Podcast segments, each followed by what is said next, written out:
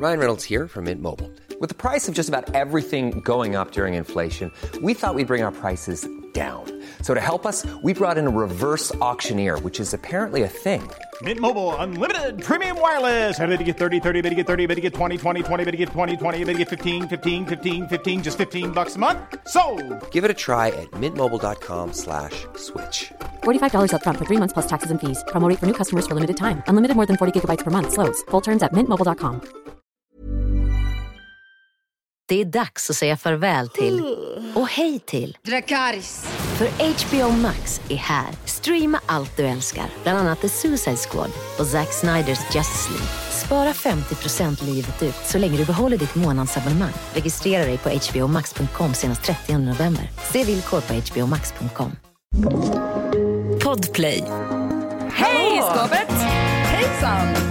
Oj, vad fånigt det där lät för, ditt, för min del. Det lät Hejsan! Hejsan, hejsan, vad trevligt. Välkommen till Sverige, Peppe!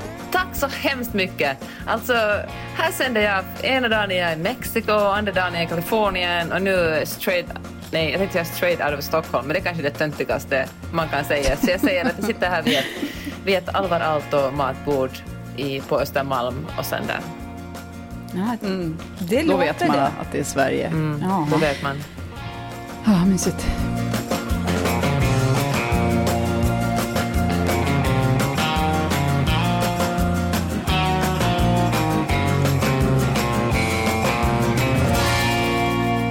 Johanna, du berättade ju nyss om eh, en, eh, en dröm Ja. du hade.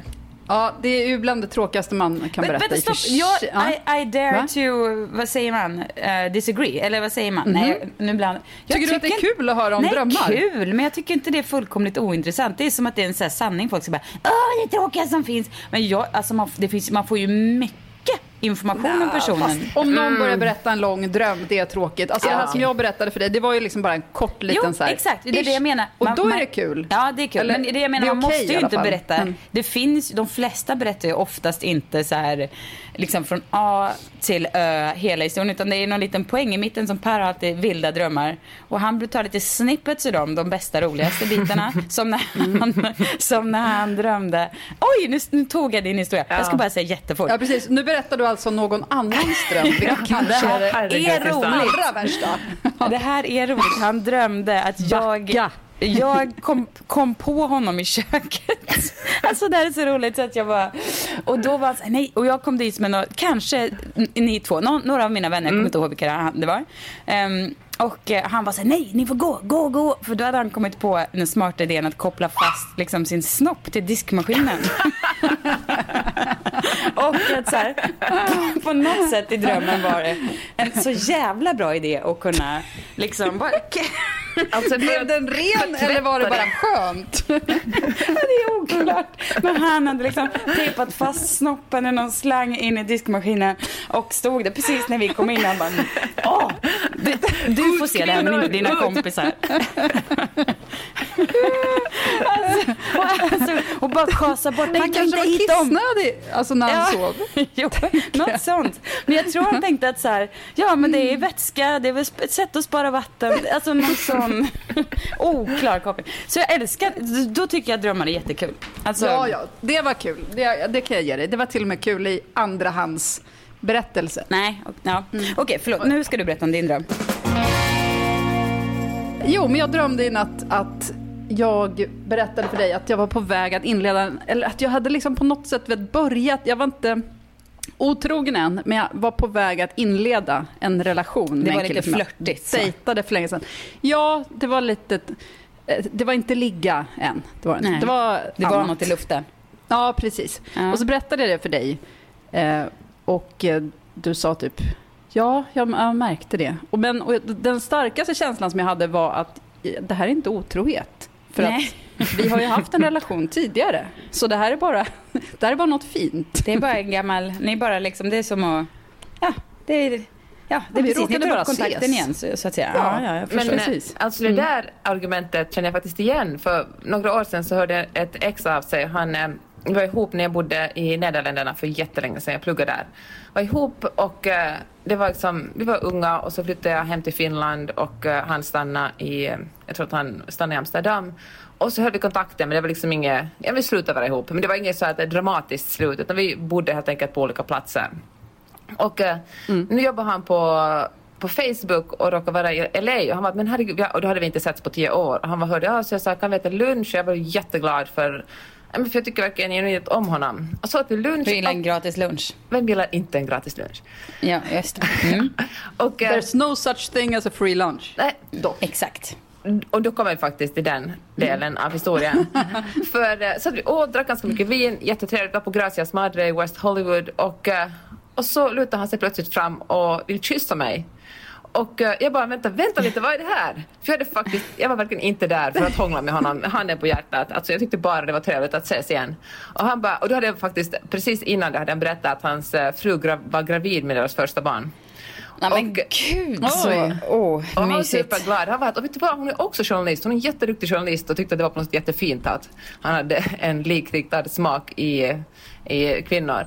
Och, eh, ja, och så var jag så att, men herregud vad gör du? Och han bara, men herregud det, vi har ju varit ihop. Alltså, om man har varit ihop med någon räknas det inte som otrohet. Benhårt. Men du hade eh, alltså rätt ja, i drömmen. Det var en sann dröm.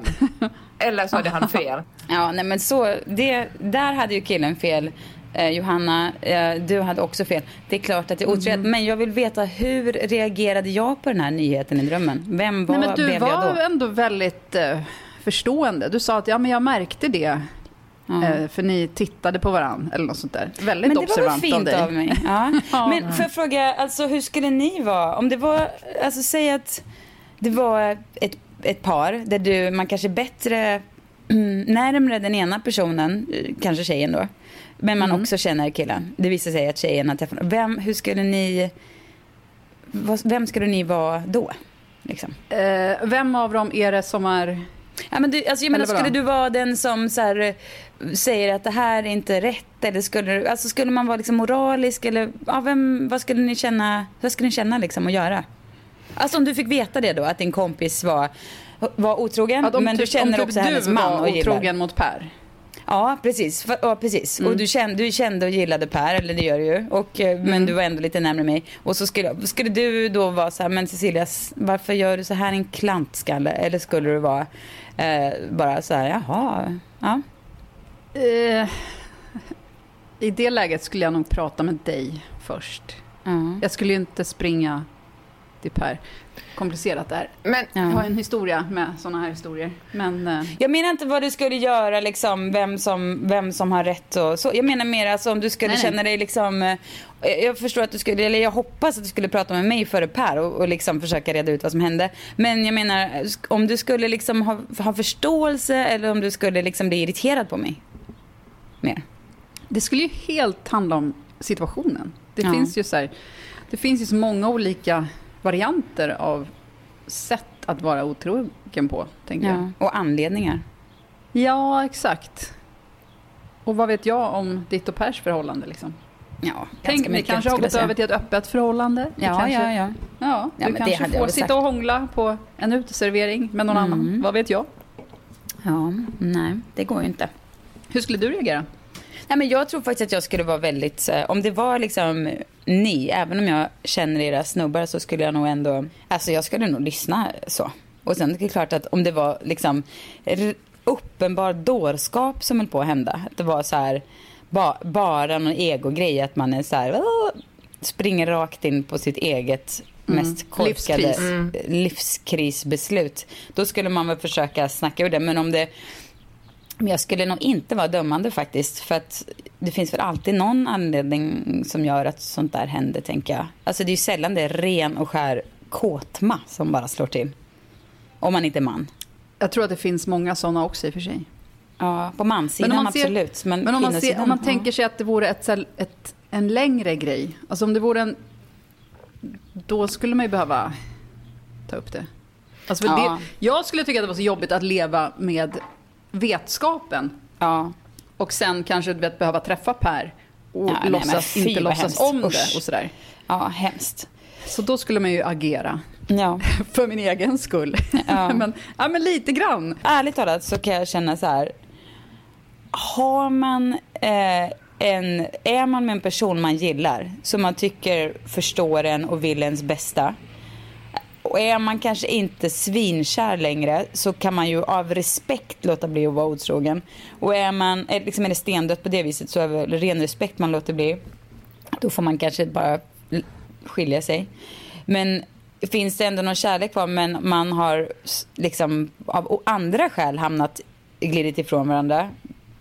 Då, äh, då tycker jag bara att det är vansinnigt korkat att slarva bort det faktiskt. Då får man ju bara fundera på vad 17 hur... Ja, det är klantigt att bara slarva bort någonting som kan vara bra för att man inte orkar ta tag i det. Mm, visst. Men jag ska säga att det var väldigt mysigt att ha en liten flört. Men ha den Johanna. Med någon man gillar Jag unnar dig den flörten. Ja, men Ja, det är ju in i perfekt. Det i drömmen. drömmarna då? Exakt. Nu ska det bli skönt att gå och lägga sig. Bokstavligt talat. Laddar hjärnan. Snygga underkläder. Ja. Nej, men jag hade, alltså, man måste ju också säga, folk, är, folk håller ju på med alltså, folk är ju olika. Jag har en kompis som alltid berättar om sin väninna som är i 50-60 års åldern som var ihop med sin man hela livet. Och de har, han är väl lite, han är väl typ 10 år äldre. Och de har tydligen ingen de har liksom inte sex längre. Och då finns det någon slags underförståelse att hon, de, de kommer alltid att vara tillsammans men hon kan ha sina affärer vid sidan om. Och eh, så länge han inte behöver höra någonting om det så är det helt fine för honom. Men jag kan tänka mig att det är ganska trevligt upplägg ändå. För det kan ju Ja. vara att man verkligen, verkligen så här grundälskar en människa för allt man har gemensamt och den förståelse för man har för varandra. Men är man jättesugen på att ligga, äh, det kanske har slutat. Om någon har helt tappat intresset för att ligga och den andra inte har det. Ja. Då kanske man får ta upp det och, som ett alternativ. Som en mail, ja precis. Fast Och det är väl jättebra ja, egentligen. Det är väl jätte... Alltså jag tycker man måste väl också öppna upp för att folk har olika sorters relationer. Alltså det finns ju inte bara en, liksom en enda korrekt, ett enda korrekt sätt att leva på. Folk liksom lever på olika sätt och för vissa människor funkar det ett visst sätt och för andra funkar inte det. det måste, ja, jag tycker det blir så strängt att säga att, att det här är det enda rätta sättet att leva på. Vissa Verkligen. människor vill Ja. ha Nej men absolut. Jag men... kan skämmas över hur basic jag lever mitt liv på det sättet. Ja. Vad är det för trist kärnfamilj? Och, Ja. vet. Men jag tror generellt att människor måste bli lite bättre på att inse att man inte, eller väldigt sällan behöver välja liksom A eller B. Det finns ju oftast, ja, jag älskar mellanvägen, det är fan mitt middle name alltså. Mm. När man inte behöver välja bort antingen det ena eller det andra, utan när man kan, när man allt. kan segla lite. Jag ska ha allt lite Man grann. äter kakan och bakar samtidigt en ny kaka. Ja. Exakt. Det här, att man inte både kan ha kakan och äta upp den, det är fan den största jävla lögnen. För man kan visst ha både kakan och äta upp den. Man kanske inte kan ha allt, men man kan ju absolut eh, hitta sätt där man får flera behov tillgodosedda samtidigt. Man måste inte vara så här, nej jag ska bo på landet och blev det mitt liv. Utan man, det finns vägar att lösa det på. Man måste inte eh, leva i ett tomt äktenskap eller inte leva i ett tomt äktenskap. Man kanske har, lever med en person man älskar men hittar ett sätt att få sitt pirr ändå. Vad vet jag? Jag menar, det finns alltid, man ska alltid leta efter en väg där så mycket, så mycket som möjligt blir tillfredsställt. Liksom. Och det låter kanske så girigt men jag menar inte, jag menar inte som att man ehm, att det är så att man bara ska ha och ha och ha. Utan mer att det är så här man kan gotta på, eller små lösgodisprincipen lite grann. Att man plockar ihop en bra påse från lite olika plastlådor. Det är dags att säga farväl till och hej till. Dracarys. För HBO Max är här. Streama allt du älskar, bland annat The Suicide Squad och Zack Sniders Justice League. Spara 50% livet ut så länge du behåller ditt månadsabonnemang. Registrera dig på hbomax.com senast 30 november. Se villkor på hbomax.com. Till alla professionella hantverkare. Du vet väl att det numera finns batteridrivna proffsverktyg som är minst lika starka som de med sladd? Så ja, nästa gång du köper en blå Bosch, kolla efter Buy Turbo-plattformen från eh, Bosch Power Tools hos din återförsäljare. Bosch Power Tools. Den absolut vanligaste frågan jag får och har fått sen vi flyttade hem till Sverige för två år sedan, men det är fortfarande tydligen högaktuellt ämne. Och eh, Peppe, du har ju precis landat i Sverige från USA, så nu kommer jag till frågan. Den handlar om hur, hur var det att flytta tillbaka till Sverige? Och hur, hur är det att leva i USA jämfört med Sverige? Allt relaterat kring flytta tillbaka, Sverige versus USA jämförelser. Undrar eh, varför är- folk är så intresserade av det. Alltså för jag tänker, är det för att de är sugna på att flytta eller för att de är Jag sugna på att höra att det är bättre i Ah, Sverige? jag tänkte just säga det. För Ja, jag, för jag tänker att det är väl ingen som vill höra eh, Nej, men jag- USA är mycket bättre än Sverige Jag tror, att det är, jag tror att det är båda varianter. Jag tror att det är de som drömmer om att flytta och kanske har det så här lite så här bakom örat. Någon gång kanske man borde bo utomlands grejen. Som vill höra det. Men så finns det också säkert de som bara älskar eh, så här. Oj, varför flyttar de tillbaka till Sverige? Måste betyda att de älskar Sverige. Och, och som myser av, av det. Jag tror att det finns bla, eh, Få alla möjliga... bekräftelse för sina egna livsval. Ja, precis. Jag bor i Sverige, jag gjorde rätt. Ja, precis. Men vet ni, men, jag- men också de som... Ja, precis. Jag känner alltid när jag ska säga om nå- någonting bra om USA, då måste börja jag alltid, och jag skäms när jag märkt att jag gör det, men jag gör det alltid, så jag börjar med att säga, alltså Norden är ju världens bästa plats att bo på. Här finns äh, jämställdheten, den vackra orörda naturen, Finland, tusen sjöars land, vi var så Men duktiga mot fast Peppa, Ryssland du- och så vidare. Och så Men vidare. du tycker ju uppenbarligen inte det eftersom du inte bor här. Nej, men jag tycker också det. Alltså det är också en, det är en, en godis i min blandgodispåse. Alltså jag har ju Ja. båda. Men, Jo, jag fattar. Men, jo, men jag menar ändå, du, du, du väljer ju att ha din så här vardagsliv och så, precis som jag också har gjort, i någon annanstans. Så någonstans måste det ändå vara att du väljer det före. Och då är jag så himla, då, då tänker jag att, alltså jag vet ju varför, för jag har också bott där. Men, men du kanske kan, du kan väl berätta vad som är för dig det som gör att du tycker att det är så härligt att, in, att inte bo här, utan bo någon annanstans. Du har ju bott utomlands mycket i ditt Ja. liv, så att det måste ju vara någonting, någonting med det där.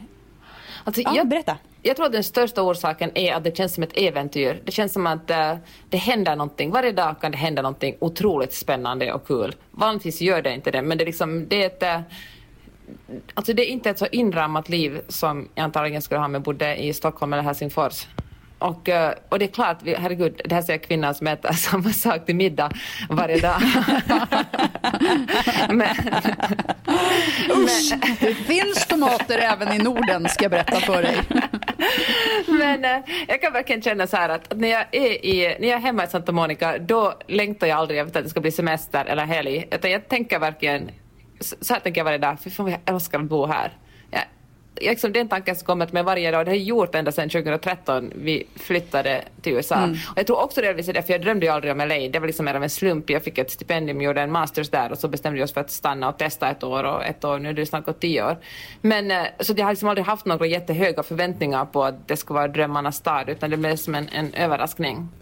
Men en sak som, nu tänker jag säga en sak som jag tycker USA, eller åtminstone LA, är mycket bättre på än Sverige, så håll i er nu och det är kommunikation. Alltså den första veckan när jag kommer till eh, vare sig, nu- när jag bodde i Helsingfors ska jag säga det här, då tyckte jag att när jag kom till Sverige var alla så hysteriskt trevliga. Alltså jag bara, gud vad folk är trevliga och ser varandra och pratar med varandra. Nu för tiden när jag kom från LA till Stockholm är jag liksom så irriterad på att folk är så okommunikativa och otrevliga. Alltså istället för att säga ursäkta så blir man liksom tacklad av en barnvagn eller en, en gubbe som, som talar i telefon eller en hundägare. Igår satt jag ute på en brygga och, och drack kaffe med en kompis, vi hade tagit ett morgondopp och så kommer det, och så kommer det en hund och vill liksom nosa på, på min croissant. Och istället då, och när mannen försökte ropa till sig sin hund, han bara ”Bosse, Bosse hit!” Bosse lyssnade inte, han skulle ha den jävla croissanten. Och, eh, och, men istället för att säga ursäkta, fan jag får inte tag på min hund, skrik, står mannen på stranden och skriker ”Har ni mat? Har ni mat?” Alltså som om det skulle vara vårt fel att han inte kan få sin hund att lyda liksom. Och, och det här, fan, det tycker jag USA är mycket bättre på, åtminstone LA, att man kommunicerar, man kommunicerar i trafiken, man vinkar åt varandra, man får ögonkontakt, man säger ursäkta, man säger kan jag få komma fram här? Sen gör man det kanske med en trevligare ton i LA än man till exempel gör i, i New York. Men det finns ju såklart kulturella skillnader, men man pratar i alla fall med varandra. Och jag vet inte Ja. om det beror på att det är liksom stora städer, stora städer är man tvungen att kommunicera med varandra för annars funkar ingenting. Annars skulle liksom det vara stockning överallt hela tiden. I så mindre städer kanske det går till, funkar kanske utan att man, där behöver man kanske inte kommunicera för det är så glest med folk. Men eh, det Ah, fy fan vad jag är irriterad. Jag kommer att vänja mig liksom, typ nästa vecka så tycker jag att det är helt normalt. Men den här första veckan går jag omkring och säger men herregud, prata med varandra människor.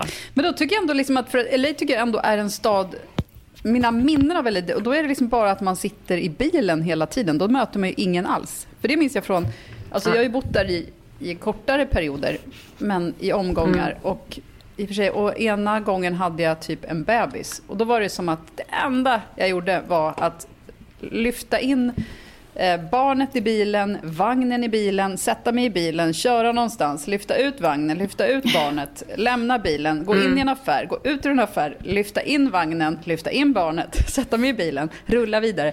Alltså det där.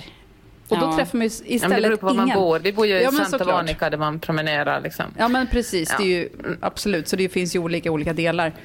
Men sen så bodde vi en sväng i New York när jag hade barn, eller också en, be- en annan bebis. Eh, och- Låter som det och kom, där var- kommit och gått lite olika bebisar. Ja, det är lite olika bebisar som har förekommit. Eh, men och där så gick man ju istället på gatorna och mötte folk.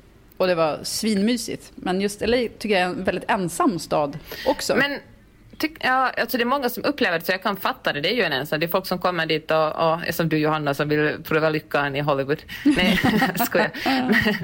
Vad jag sökte roller. en- Jag låg mig till toppen audition. och ingenting fick jag.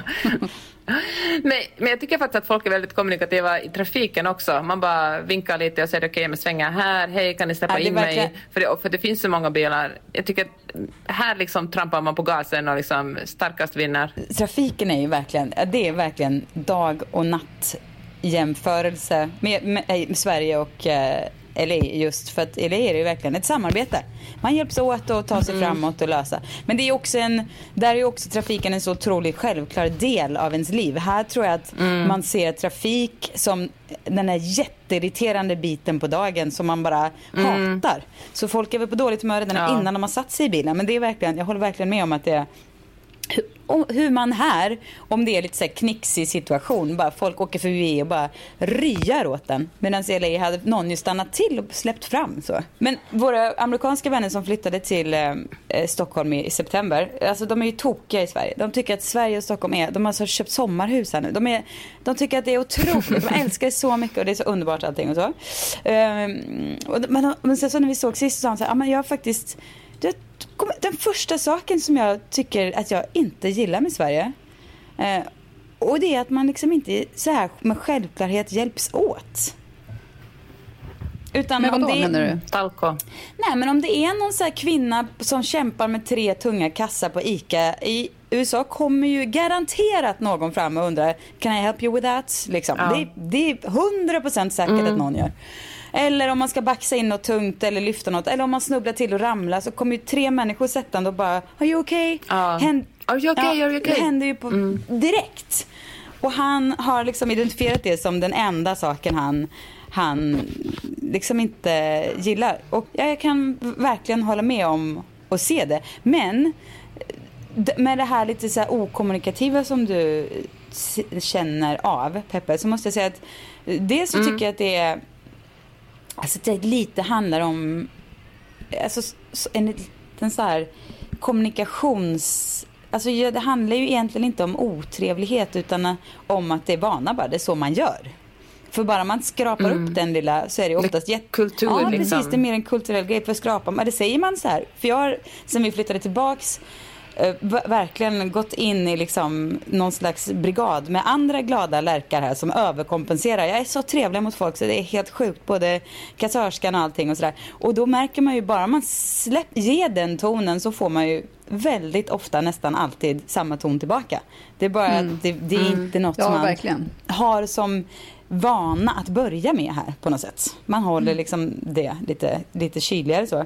Men, men den finns ju där. Jag tror, bara, jag tror att det bara är inte ett surhet utan mer bara, Sådär, när Inte- man blandar ihop blyghet med dryghet. ja men lite så. Och det kanske inte är så blyghet utan bara så här Ugh, ja, man, du vet, som att man inte... Ungefär lika mycket som det är en vana att någon rusar fram och säger are you okay? Men kanske egentligen inte planerar hjälpa en supermycket. Eller förstår du? Alltså, Ibland kan det vara så också att man är så här, ja kan jag? Fast de vet att man kommer säga nej tack, det är fine. Men de, de ställer ändå Ja. frågan för att vara trevliga. Det kanske är lite på samma eh, sätt här. Att man bara har, man är lite tyst och trevlig för att, mm, ja det är så man gör. Men det finns ingen anledning Jag tänker också, undrar hur mycket det har att göra med att USA är ett dricksamhälle på ett annat sätt än här. Alltså jag menar inte att den som hjälper någon upp som har trillat på gatan förväntar sig dricks. Men jag tänker som så här, eh, servicepersonal eller du vet, eh, folk på restaurang och sånt. Här har de ju en lön. Att, men, medan i USA så kanske man lever mer på dricksen.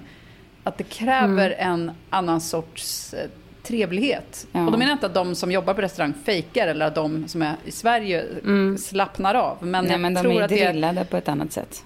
Ja, precis. Och för att det ingår i samhället och att det bara är en del av hur man är. Nej, men jag, jag tror faktiskt att Sverige har otroligt mycket att lära sig därav. Bara det här hur man går på en restaurang i USA och eh, den, servitören, trisen, berättar så här Hi, I'm Mindy, eller vad de heter.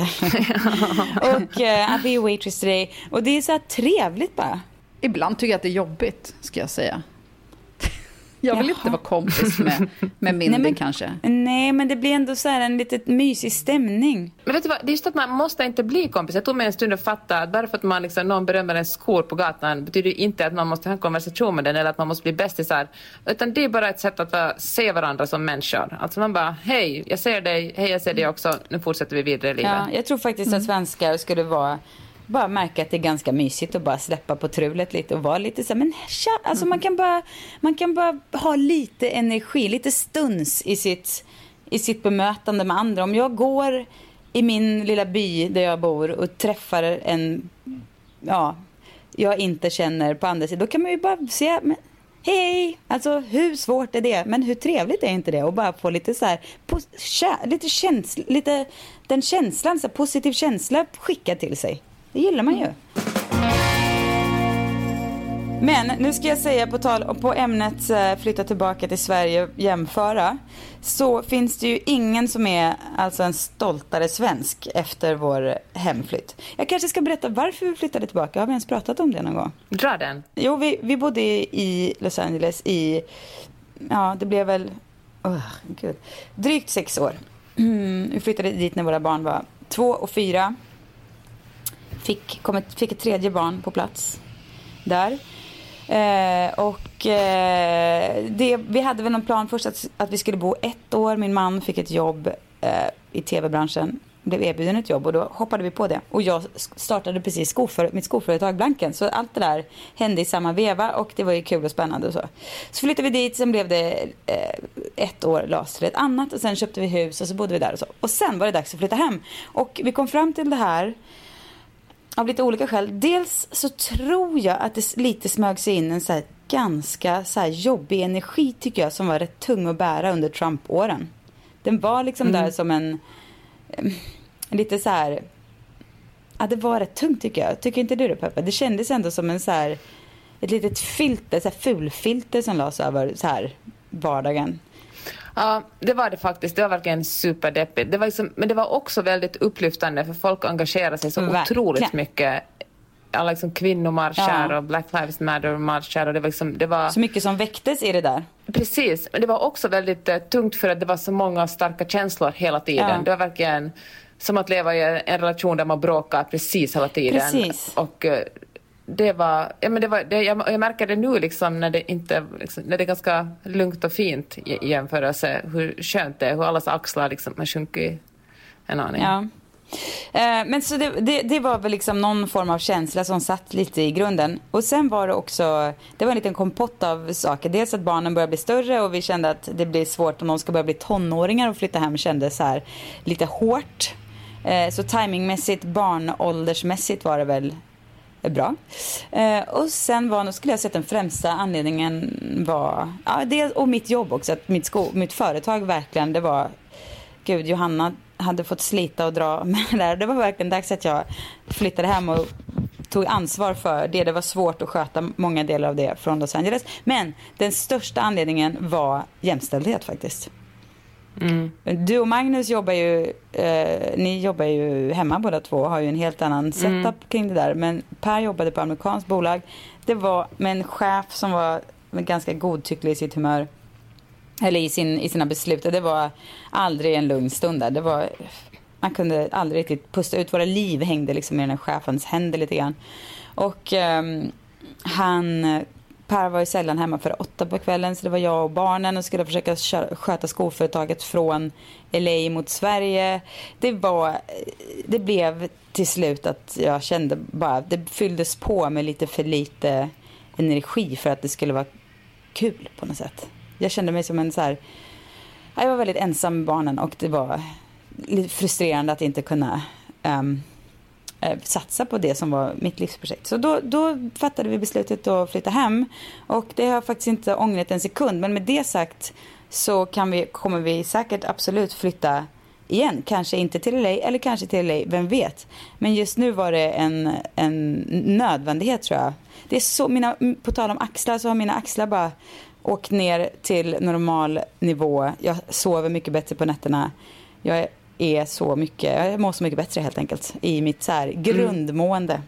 I, och det är inte för att jag hatade att bo i USA utan det är liksom omsätt, liksom, förutsättningarna, i familjelivets förutsättningar är äh, där jag kan få göra mer än jobba lite på nåder. För så, så var det liksom. Det var mm. mest... Men ja. jag tror också att det är på lättare att trivas i ett land man bara bor i Alltså, trots att vi har bott där så länge så känns det ändå som vi bor där tillfälligt. Vi kommer säkert att bo någon annanstans också. Men den känslan av att jag kan flytta, och om allting skiter sig kan jag flytta till Stockholm eller Helsingfors ja. och det kommer att gå bra. Mm. Det, och det tror jag att den friheten och det utrymmet gör att det är mycket lättare av att, att njuta av LA. Än om man till exempel amerikan och kommer från någon liten by i the Midwest och tänker nu måste jag liksom, nu måste jag klara mig här och, och eller, eller vem som helst egentligen. Alltså det amerikanska systemet är så otroligt hårt. Det är kul så länge allt går bra. Men om man förlorar sitt jobb kan man förlora sitt hus och plötsligt är man hemlös. Alltså det kan gå så otroligt fort mm. från liksom att allt är ganska okej okay till att allt är verkligen åt helvete och det blir väldigt svårt att klamra sig eller klättra upp igen. Mm. Mm. Jag satt och tänkte idag, alltså bara på morgonen, hur för jag satt på balkongen och så var det liksom ett morgonrusning på gatan under. Och satt bara och tyckte det var så sjukt mysigt. Vet, man ser folk som är sommarklädda på väg mm. till sina jobb. Det var en så mysig stämning. Och så tänkte jag det att, ja, men var skulle jag vilja bo annars? Och då är det typ New Yorks West Village skulle jag absolut, alltså det är ju det vackraste, alltså rent estetiskt. Eller du Paris, någon sån här otrolig lägenhet med höga mm. fönster. Och det är också en estetisk grej, men rent trivsel och funktionsmässigt tycker jag ändå att jag bor perfekt just nu. Ja, jag håller med. För min del också jag faktiskt. Skulle liksom inte, jag skulle inte orka flytta till USA bara för att det är så mycket byråkrati och att fixa grejer. Medan jag nu liksom...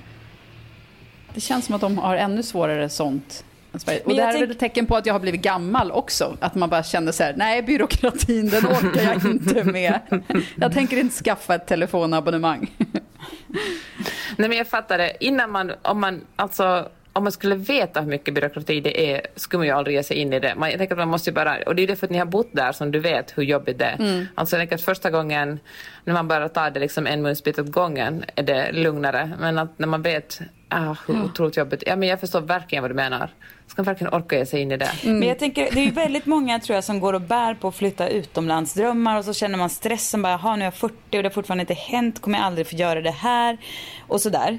Men då vill jag komma med det här lilla medskicket för jag, man inser ju också att um, alltså som någon slags tröst på eventuell 40-årskris och sådär så kan man ju alltid tänka att det finns ju ett liv när barnen är lite större.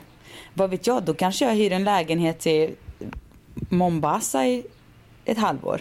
Nej men, jag, inte vet jag. Men jag menar man Men det kan finns ju, ju också så många sätt nu att testa på utomlands. Precis, alltså man behöver inte flytta, när vi flytta. Var, alltså på 90 00 det fanns ju knappt inte Airbnb eller sån här, när man mm. bytlånar hus och, och lägenheter. Nu finns det ju en massa sådana. Man, ser, man måste ju inte flytta utomlands i tre Nej. år. Nej, Man kan ju tre testa månader. en månad eller Ja. två. Eller, ja. Ja, en lång sommar eller en... Ja.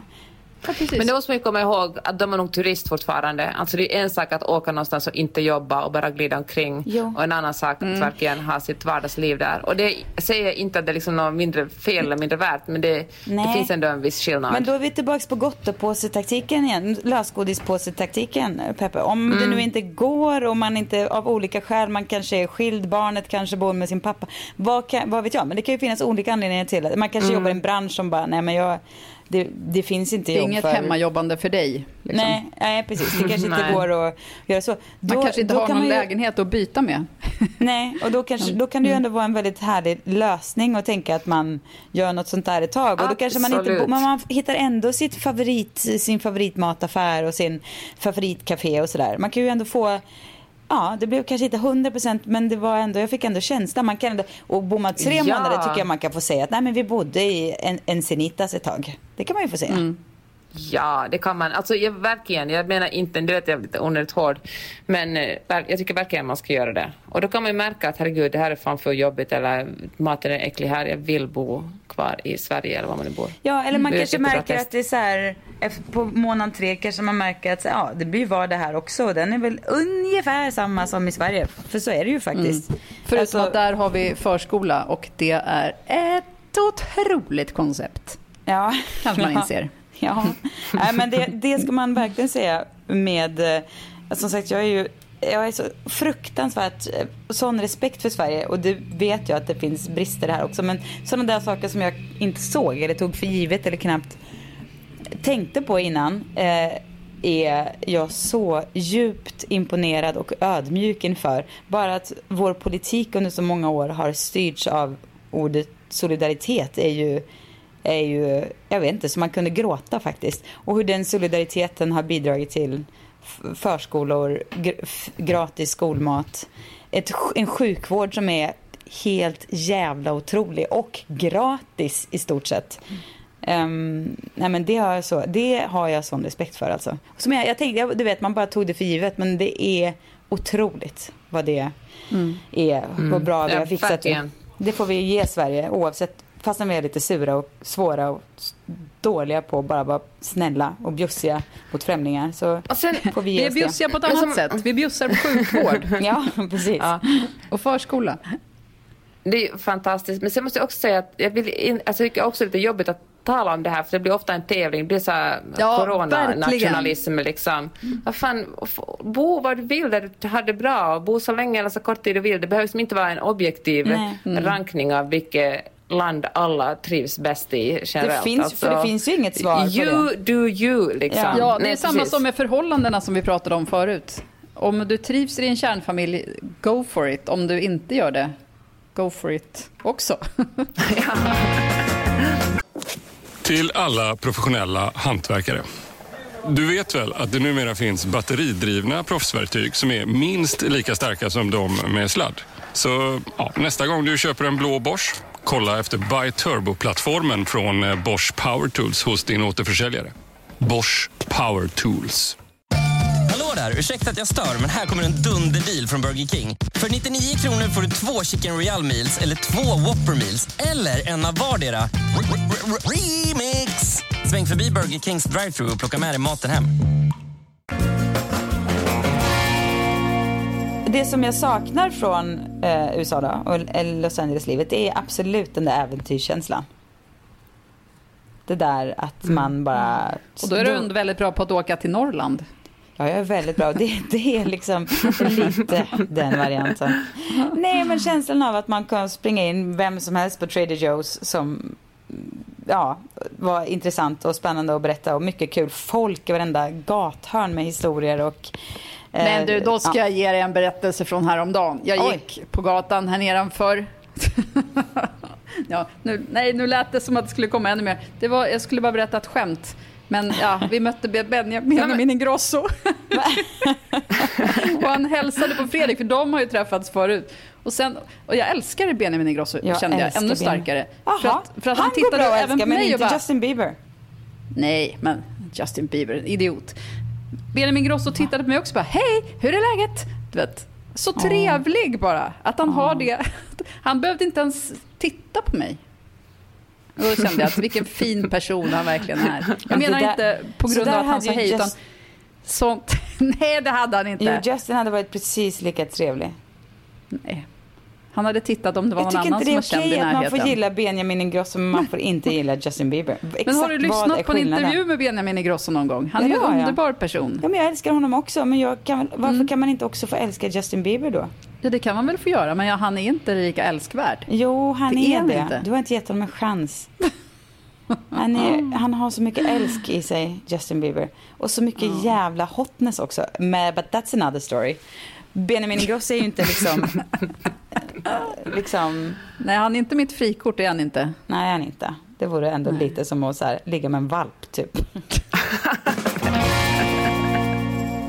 Okej hörni, jag har skrivit en eh, lång artikel om abort i USA och eh, jag vill tala om det. Berätta. Håll i er. Nej, men så här är det. Abort är ju lagligt i USA ända tills, eh, ända tills fostret är så gammalt att eh, hen kan leva utanför mammas kropp. Men det finns många konservativa politiker som vill få en ändring på det här. Och uh, det kommer kanske att bli så faktiskt, för nu har Högsta domstolen tagit upp ett, uh, ett rättsfall där man föreslår att, uh, att abort ska vara strängt förbjudet efter vecka 15. Och nu tänker ni, ja fan, liksom, vecka 15, det är ju ändå ganska sent. Det är ju ganska få som gör abort så sent. Men om eh, Högsta domstolen röstar för att, uh, att den här delstaten, nu minns jag inte exakt vilken det var som, som har det här lagförslaget, det var inte, det kommer vara Mississippi. Om det är så att de, de eh, röstar för det, då betyder det att uh, de måste ändra en tolkning av grundlagen. Alltså ni har säkert hört Roe versus Wade som från 1973. Det är liksom den här, det, det är den lagen som, eh, som man nu följer, eller den tolkningen av grundlagen som man nu följer. För det står ingenting i, i USAs grundlag om abort. Men eh, efter ett rättsfall från 1973 då tolkar man liksom rätten till privatliv som rätten till kvinnans, eh, att kvinnan ska ha be- rätt att bestämma över sin egen kropp. Och då bestämde man att abort ska få vara, ab, abort är, är, får inte vara olagligt i USA. Men Okej. vilken vecka är det Det- nu då? Är det typ vecka 20 eller vad är, när kan Ja, det är foster leva 20 utanför kroppen? Jag vet inte riktigt det. Men man säger så 22, 23. Alltså det finns väl foster som, Okej. har, som har levt så pass, liksom redan vecka, fan vet jag, 21, 22. Men Mm. eh, tolkningen är den att när fostret kan, har en reell chans att överleva utanför mammas mage, då är det liksom efter det är det förbjudet. Och, eh, och nu, och du har delstater, en massa, liksom, en massa delstater försöker skapa, liksom, st- st- göra så här strängare lagar. I Texas till exempel håller man på med den här heartbeat law, alltså när eh, fostret inte ens är ett foster utan ett embryo, när man kan, men har liksom, man kan märka av hjärtslag, ofta vecka sex, innan kvinnan ens vet om att hon är gravid. Då liksom, efter det får man inte göra abort. Men hittills har de här lagförslagen alltid blivit nedröstade efter de går, eftersom de går emot konstitutionen, för konstitutionen, alltså grundlagen säger att, att, eh, att abort ska vara lagligt. Men eh, nu och ofta är det så att när de här lagarna röstas igenom på, på delstatsnivå men så går de vidare till federal nivå och, eh, och så får högsta domstolen bestämma om de tar emot den här lagen, om de vill behandla den eller inte. Och vanligtvis säger högsta domstolen nej. Senast de tog emot en abortlag var 1992 och eh, då bestämde man sig för att nej, vi håller fast vid det här att, att abort ska vara lagligt. Men nu är grejen den att nu sitter det sex stycken konservativa domare. Alltså Donald Trump lyckades eh, utnämna tre stycken domare under sin tid i högsta domare i sin tid när han var under sin presidentperiod. Och, eh, och det betyder att det är sex konservativa och bara tre stycken liberala. Och eh, där finns det en ganska stor eh, risk att de röstar för den här, de röstar för att den här abort, att, att man helt enkelt måste se över USAs abortlagar. Och då Ja, tänker man, och nej, kommer abort nu att bli helt förbjudet i USA? Nej, det kommer det inte. Det finns ju fortfarande liksom New York och Kalifornien och, och andra demokratiska liberala delstater där det kommer att vara möjligt att göra abort. Men som vanligt drabbar det här ju bara de allra fattigaste för att i USA finns det ju människor som, jättemånga människor som inte har möjlighet, som kanske inte ens har en bil och som inte har möjlighet att sätta sig i en bil och liksom, eller ännu värre i ett flyg och liksom resa långt bort och sen stanna på hotell och uh, får man sparken från jobbet eller, eller har helt enkelt inte pengar för att åka iväg. Och eh, det betyder ju inte heller att, att de här kvinnorna inte kommer att göra abort utan det är bara ett slut på säkra aborter. Då gör de ju abort liksom med andra medel. Ja, som förr i tiden. Som förr i tiden, ja, precis. Otroligt. eh, Alltså det, alltså det är så fruktansvärt. Det är verkligen så sorgligt. Och eh, nu kommer de, alltså Högsta domstolen kom, kommer att ta upp det här lagförslaget i höst och så kommer antagligen att komma med beslut i vår. Så att eh, nu bara att vänta och se vad som händer.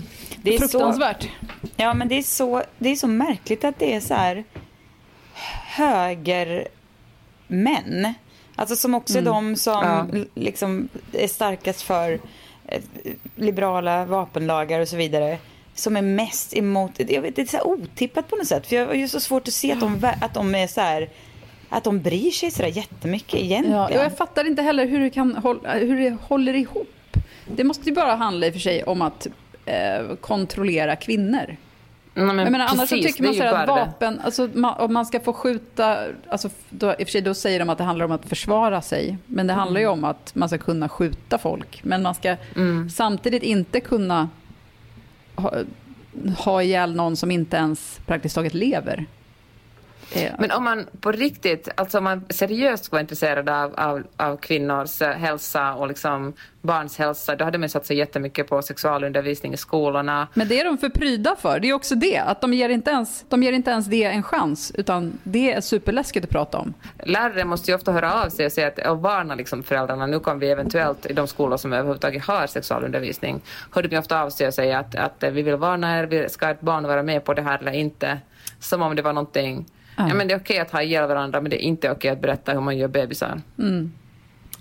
Ja, det är jättekonstigt. Men, Deprimerande. Men, eh, jag- alltså jag är förstås, eh, eh, tycker ju förstås att ehm, jag menar, man, kvinnor ska få göra abort.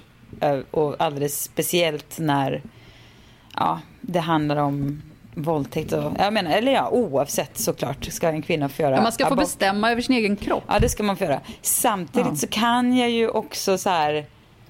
Eh, alltså jag kan, jag kan ju, om man bara tänker på det så här morbida i att plocka ut en liksom snudd på levande bebis och bara kasta i soporna. Så är ju men det, är ju ingen som gör, det är ju ingen som gör det för sitt höga nöjes skull. Det är inte någon som bara haha nu ska jag gå och göra abort. Nej, Det är ju, nej. det är ju en jobbig grej för alla som går igenom Ja, det. Så att fast det är jag- inte det så att det finns- är någon som bara vill. Nej. Men däremot behöver man och, och känner att det här funkar inte i mitt liv. Då det Nej, men precis. Men samtidigt det. är det ju någonting man... Ja, det kanske att de här männen tror att det är... Att det är något som man gör lite sådär på lunchrasten då. Eller inte förstår hur, hur, vilken trauma det är att gå igenom. Och, men att man inte förstår att lösningen på, på problemet är ju att se till att det inte händer överhuvudtaget. Att kvinnor som inte vill bli gravida inte blir gravida. Och det är ju eh, kunskap och preventivmedel. Eller, lyssna på den här chockerande, att kanske männen gör något åt sitt, sin del av ansvaret i att kvinnor blir gravida. Ja. Om De det nu bara är så här... korttidskastrera sig. Exakt, sån här reversible, ja, Ja. eller vad fan, eller sätt, gå runt som en jag menar, kondom. hundar kan Vad- man ju kastrera alltså, genom kemisk kastrering. Ja. Det räcker ett tag. Ja, Det det finns med hörni- killar också. Ja. Nu ska ni få höra någonting. Nu tänker man så att men tur att vi inte har sån lagstiftning här i Norden. Men i Finland har man inte heller fri abort. I Finland måste man komma med en orsak för att få göra abort. Man måste, man måste säga så att det, ens livssituation kan vara en alltför stor belastning för att föda barnet eller ta hand om det. Man kan ange familjeförhållanden, ekonomisk situation, arbetssituation, boende, framtidsplaner. Alltså alla kommer att kunna, alltså det är inga jättestrikta regler. Man kan liksom... Man får inte avslag liksom. Kom- Nej, precis. Men jag tycker ändå att det finns någonting absurt i att man måste komma med en, Mm. en förklaring. Det ska väl fan myndigheterna ta skita i varför man gör abort. Det angår verkligen inte dem. Nej. Alltså, Särskilt inte om det ändå är men- så här, ja, om man ändå godkänner det, då är det ju bara ren, vadå? Ja. Ja. Någon slags konstig formalia för att, på pappret åtminstone, se till att inte folk går och liksom okynnesabortar. Vem fan skulle göra det? Har vi, har vi pratat om när jag ville ha kejsarsnitt med min andra graviditet? Har vi Nej. pratat om det? Nej. För att så som den, för att då hade jag hört att, för att jag, jag tyckte inte det var kul att föda barn. Jag tyckte att det var liksom en jobbig upplevelse. Jag ville, jag ville ha kejsarsnitt till mitt andra. Det fanns inga du vet, medicinska förklaringar eller någonting. Men jag ville det. Och så hade jag fått höra att det var så himla svårt att få att få till ett kejsarsnitt för att man måste gå i så många samtal med läkare och det måste beviljas och man måste, du vet, olika sätt som skulle hindra en. Så att jag hade förberett mig för det mötet med läkaren så mycket och vet, nästan lärt in ett tal att jag vill det här så, och därför och därför och sådär. Och sen så kom jag dit och så sa jag, ja, eller så sa väl han, ja, men du vill ha kejsarsnitt? Jag bara, ja. Han bara, ja, men då skriver vi upp det. Det är en kvinnas rättighet att bestämma över sin egen kropp. Och du vet, jag började gråta för att du vet, allt bara släpper. Ja. ja, men det är precis så här jag ska bli bemött. Det är exakt så det ska gå till. Kan jag tycka. Ja, och att han liksom la över det beslutet på mig och, och du vet, informerade mig om allting som kan. Det finns ju risker med kejsarsnitt, absolut, men det finns det ju även med vanliga förlossningar. Eh, Men det var bara så en otrolig upplevelse. Jag vet ingen annan som har fått den upplevelsen. Ja. Utan alla har fått liksom kämpa för sina snitt. Men vad Ja, fint. ljuvligt alltså. Mm. Det är ju verk- Ja. det är verkligen helt sant. Men jag vet inte, Och precis, så, jag vet som inte om... skattebetalare så, så ingår det här. Liksom. Ja. Och männen kanske borde ha en liten så här, tänk om man kunde, de här männen kanske skulle bara lära sig och förstå vad en abort är. Alltså hur, de kanske tror att det, sk- ja, nu kommer kvinnorna bara löpa amok och så här gå och bara sprätta ut i veckan. Ja. Exakt. Men om de får lite större insikt i så förstår de ju säkert att det inte är något man sådär jättelättvindigt väljer att, att göra. Mm. Särskilt inte en sen abort. Det är ju snälla någon, det är Nej, väl gud, ja. varje människas mardröm att behöva, alltså inte bara den fysiska belastningen men ännu mer liksom skulden och samvetet som man säkert många drabbas av och ja, allt som kommer, allt annat. Vad gjorde jag rätt? Eh, vad har jag gjort? Hur kunde det bli så här? Men Ja, eh, tänk om absolut, något går fel. Ja. Ja, men precis. Tänk eh, då hur chockerande det är. Eller frustrerande, men det är, det är fan helt sinnessjukt hur att, det, att allt det här bara är, nej men det är kvinnornas ansvar. Men det, disk, diskuteras liksom inte ens. Det är helt sjukt att det, det får fortsätta vara så. Att det är så här, alltså att män får väl också, ska kvinnor bara ah, se till att Ja, men det är preventivmedla det som kvinna, sig? man kan ju inte, eftersom det är man själv som kommer drabbas av det, så vågar man inte lämna allt ansvar till männen då. Alltså det är som den här diskussionen om manliga p-piller. Hur ska man våga lita på att en man som säger att han äter p-piller, äter p-piller? Ja. Då sitter man ändå Men där gud, och är nej. gravid. Så att det är ju det som, alltså det är ju om man, om man själv fick injicera du vet, någonting i pungen innan knullet typ. Då skulle man, då skulle man kunna lita på det. Men jag Okej, vet nu inte. kör vi. Ja, men jag vet inte om det är någon sån, någon sån lösning, om det finns på Jag tycker det låter som en jätte, jättebra lösning. Ja, man har med sig ett kit sprutor om man säger att man är singel. Får jag sätta en spruta i din pung bara? Det gör inte ont. Nej, man, Sen Men man kan vi. göra det och vara så här råläcker, stå kan ta- framför och bara ready, ready, ready, do. Och sen så bara... Det ingår sexiga underkläder. Ja, ja, jag tycker det är en otroligt bra idé. ja och jag, jag Mm. ehm, tycker verkligen att jag blev är väldigt, eh, nu har det inte blivit så för att eh, ja, vi, det, ja, vi kör helt enkelt, vi jobbar inte med p-piller i min familj utan vi jobbar på andra sätt. Med injektioner. Vi jobbar med människor. Nej, men Per tog jag upp verkligen så att ska inte jag bara ta och, och snippa, eller vad heter det? Alltså kapa, klippa till. Sterilisera sig. Sterilisera sig. Eh, och eh, ja, det blev inte så. Eh, jag har inte heller liksom Vi får veta så igen. mycket kul om Per i det här Ja. avsnittet. Men jag blev så- Per-avsnittet. Ja, jag blev så- Disk-Per och diskmaskinen, kan den heta det? Nej, men jag tyckte så mycket om honom att han på eget initiativ, är inte det den bästa lösningen att vi helt enkelt gör så här att jag tar och gör sån här Ja. re- reverserbar ehm, Varför skulle han göra reverserbar? Sen är du för gammal. Är det om han tänker att han blir ihop med en Nej, 20-åring ska jag om säga 10 år? varför när vi diskuterade Mm. det här? Det är för att eh, tänk om, nej det här är så hemskt, men tänk om något av barnen, gud förbjude, skulle liksom trilla av pinn om man bara i ren sorg måste skaffa ett nytt barn. Det var så vi diskuterade. Så vill man kunna veta att man kan Oj. göra det. Det var liksom bara Ja. någon sån här tröstesnutt. Ja, mörkt. Men Det ändå, verkar mörkt. det var ändå bara, det kändes bara som en jinxning på något sätt att inte göra det. Ifall, jag vet inte. Det är ju inget för dig då Peppe, men Johanna du fattar vad jag menar. Om ett barn dör så måste inte. ni börja stormknulla. Exakt så, exakt. Då ska inga spermier slösas. Usch, förlåt. Stormknulla för övrigt. Det ska jag fan börja göra lite oftare tror jag. Ah!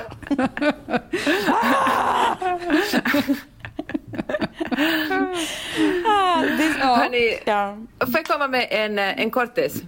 Jag träffade en, en kompis igår som berättade att han brukar ibland fira jul annandag med Peder Fredriksson, alltså den otroligt framgångsrika hoppryttaren. Och eh, så hade så de talade om, om Peder någonsin är nervös innan han rider in på en bana. Han tävlar liksom på olympisk nivå. Han tävlar på den högsta nivån man kan tävla. Och då hade Peder sagt så här att, att nej, att han har ett sånt mantra han drar för sig själv precis innan han rider in. Och det här, nu är det här äh, inte ord exakt, det är verkligen lite trasiga telefonen nu, men jag försöker berätta liksom meningen med det. Då säger han så här att äh, du har kommit så här långt nu, du kan allt det här, du har övat, du har tränat, du har fixat, din kompetens har tagit dig hit. Nu kan du bara slappna av och gå på instinkt. Och jag tycker att det var ett så, en så bra grej att ha med sig innan man ska hålla ett tal eller dra en föreläsning eller gå på en arbetsintervju eller fan, gå på en dejt med eller stormknulla. Du har tagit dig ända fram hit. Du är naken. Nu är det dags. Du, ja, du håller sprutan i ena handen, en pungen ligger framför dig. Gå på instinkt, kör. Mycket bra, ja. Precis, bra. för det är ju verkligen eh, då det funkar tycker jag, när man har den känslan i sig någonstans. Men det är precis, kanske ett mantra är väl, för det är inte alltid man, det är lite på, på chans om man hittar den känslan. Men ett mantra kanske hjälper. Precis. Just det, man ska inte lita på sina känslor. För att, eh, alltså jag menar, känslor är ju bara hjärnan som gissar. Ibland gissar den rätt, ibland går det fel. Och då kan man hjälpa till genom att eh, gräva fram de rätta känslorna. Och till exempel om man är jättenervös inför någonting, då bara sopar man undan dem och, och upprepar det här mantrat. Alltså, Du kan det här Öhman, du kan det. Gå på instinkt. Bra. Bra. Hörrni, nu måste vi stänga av. Ja, nu, måste vi. nu behöver Okej. vi sticka ut och ses. Ja. Hörni, vi ses på stan. Ja, det gör vi. Vi ses på stan. Och nästa vecka. Ja. Alltså nytt avsnitt då. Ja. Såklart. Ja, ja. Kul hörni. Vi hörs sen. Verkligen. Vi hörs nästa vecka. Hej då. Hej då!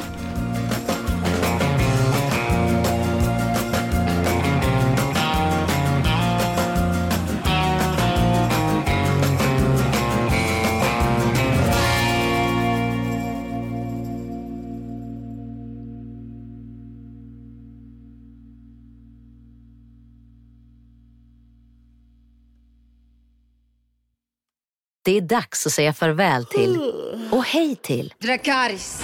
För HBO Max är här. Streama allt du älskar, bland annat The Suicide Squad och Zack Sniders Justice League. Spara 50% livet ut så länge du behåller ditt månadsabonnemang. Registrera dig på hbomax.com senast 30 november. Se villkor på hbomax.com. Hi, I'm Daniel, founder of Pretty Litter. Did you know cats tend to hide symptoms of sickness and pain? I learned this the hard way after losing my cat, Gingy. So I created Pretty Litter, a health monitoring litter that helps detect early signs of illness by changing colors, saving you money and potentially your cat's life. Pretty Litter is veterinarian developed, and it's the easiest way to keep tabs on your fur baby's health right at home. Go to prettylitter.com and use code ACAST for 20% off your first order and a free cat toy. Terms and conditions apply. See site for details.